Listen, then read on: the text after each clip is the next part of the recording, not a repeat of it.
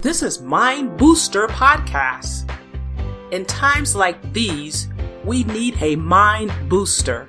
Today, let's join Keith Osborne, my husband, a prolific Bible teacher for over 25 years, expounding on mind boosting words of truth from the scriptures. There are so many people today trying to find themselves, searching for significance. Keith Osborne, our teacher, has created the following saying Number one, I know who I am. I am a child of God. Number two, I exist to glorify God and enjoy Him forever. Number three, I know where I will go when I die. When I die, I will live forever in heaven with Jesus Christ, my Savior.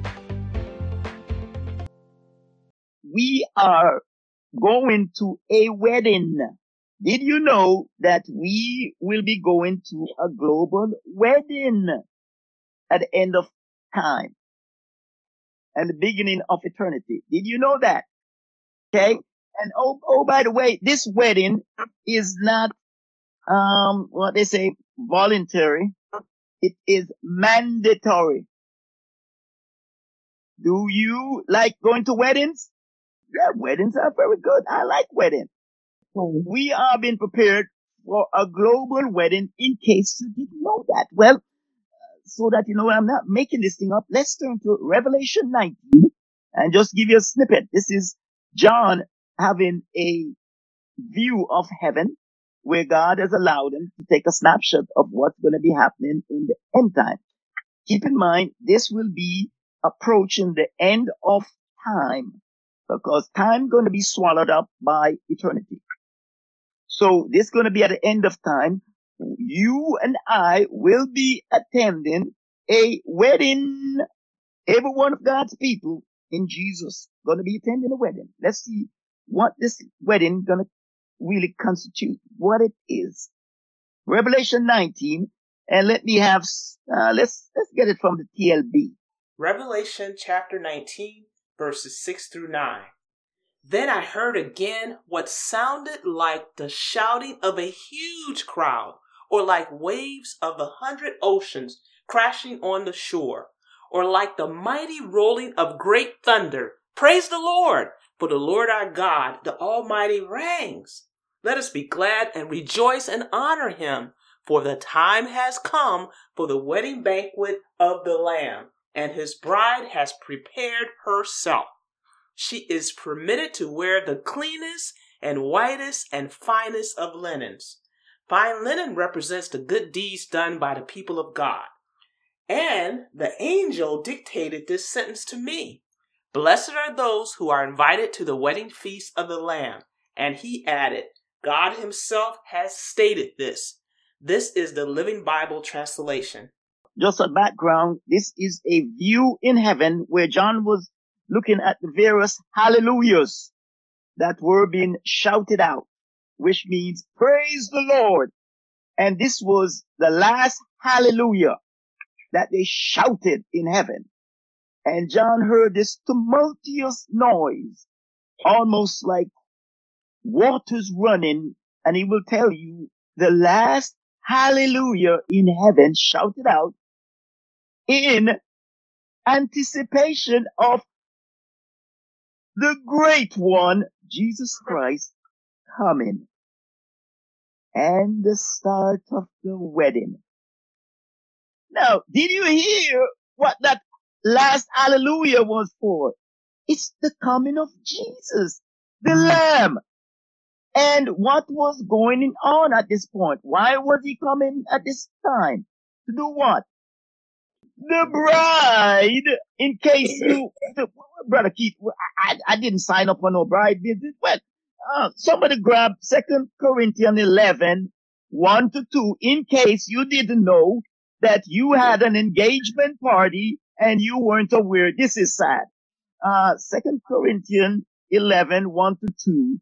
Uh, let's see when you were engaged because Paul was talking to the Corinthians then, but it's also applicable to us because we at one time had committed our life to Jesus Christ. because it was at that point he said they were engaged. Corinthians chapter 11, verse 1 through 2, the Living Bible translation. I hope you will be patient with me as I keep on talking like a fool. Do bear with me and let me say what is on my heart. I am anxious for you with the deep concern of God Himself, anxious that your love should be for Christ alone, just as a pure maiden saves her love for one man only, for the one who will be her husband. Because it's like an engagement party. And, and, and but most of the translation render it promise. But it's mm-hmm. really an engagement. We've been married to Christ. And this is the thing you need to understand. Uh, and I think we saw the same thing with Joseph and Mary. Because it said, it always said Joseph was engaged to be married to Mary. Engaged.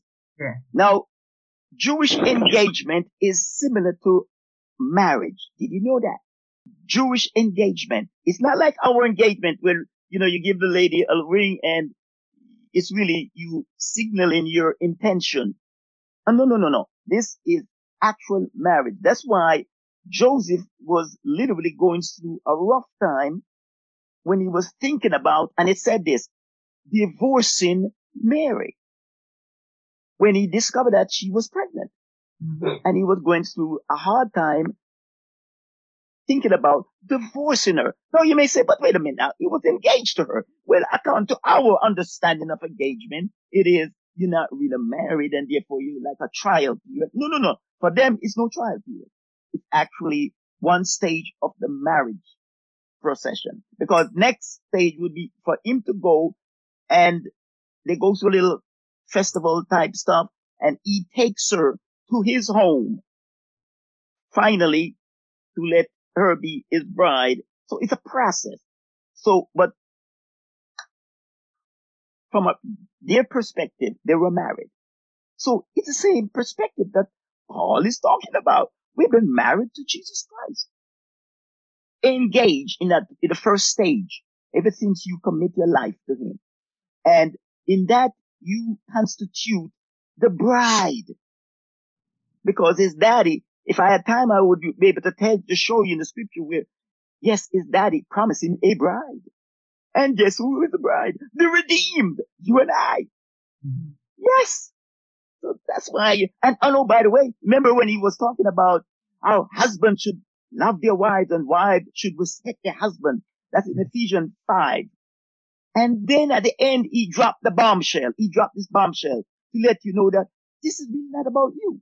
Look at some of the findings for me in Ephesians 5, 26 to 27, where Paul was telling us the new way of how we need to look at marriage in terms of getting back to paradise lost. And he said, husband, love your wife. Wives, respect your husband and, and be submissive to your husband. And then at the end, he dropped this bombshell. Ephesians 5, 26, 27. Big reader preparing her for that bridal day. Cherishing, nourishing her so that she'll be spotless. And you remember in Revelation where you just read, you notice where it said the dress was. Look back at that. Revelation 19. That, I think that's verse 7 or 8. We're talking about the dress the bride will be wearing. Traditionally, it's white, lily white, without a spot. If there appear a spot, you will move heaven and earth to remove that spot, wouldn't you? It should be spotless. So look at yeah. what it said, that same revelation stuff there about the dress that the bride will be wearing. Someone quickly tell me. Is permitted to wear the cleanest and whitest and finest of linens. Fine mm-hmm. linen represents good deeds done by the people of God. Ah, you what it said? Eight. Yes. You see what the dress constitute? Mm-hmm. The good works of Remember, the people of God. Exactly, because you see, you forget that as we've been talking about the new nature, we're talking about being born again. And you have the spiritual person. in which the spiritual person, the nature is that new nature the spiritual person, we have the physical man, the natural man, which is from Adam and his nature is that old nature. Remember?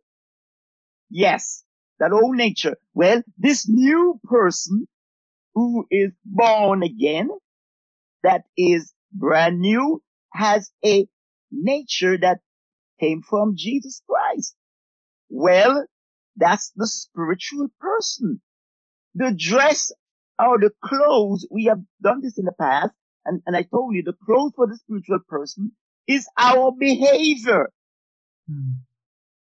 Ah, you forgot? Just like the food for the spiritual person, what is the food in comparison to the natural man? The natural man food is what? The natural man. The natural man's food is, is, is food, you know, physical. vegetables, meat, physical Yeah, physical food. Physical mm. food. What mm-hmm. is the spiritual man food? Word the word of God. Exactly, the word of God. Word what of is God. the natural? What is the natural man clothes? Fabric or whatever. The natural man. Well, yeah, physical fabrics. Yes. What is the spiritual man clothes? His works. Good huh? works. Good works. Good works. Yes. Yes, the things he does. Yes.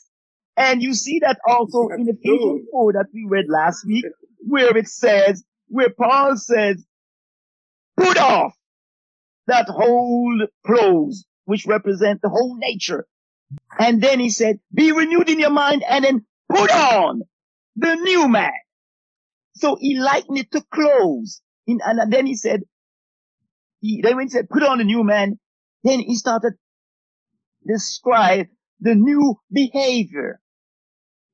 So always the clothes for the spiritual person is how we act, our behavior. And that's what scripture always be talking about. Take off those old clothes, which is those old behavior in terms of, um, in, in terms of anger, in terms of, um, uh, uh, covetousness, immorality, and then put on this new kindness, compassion. This concludes today's Mind Booster podcast episode on spiritual discipline. Go to praytube.net to join us today. You can download the complete series and receive free life changing guidelines for living. A successful Christian recognizes that we are on a battleship, not a love boat. God bless you.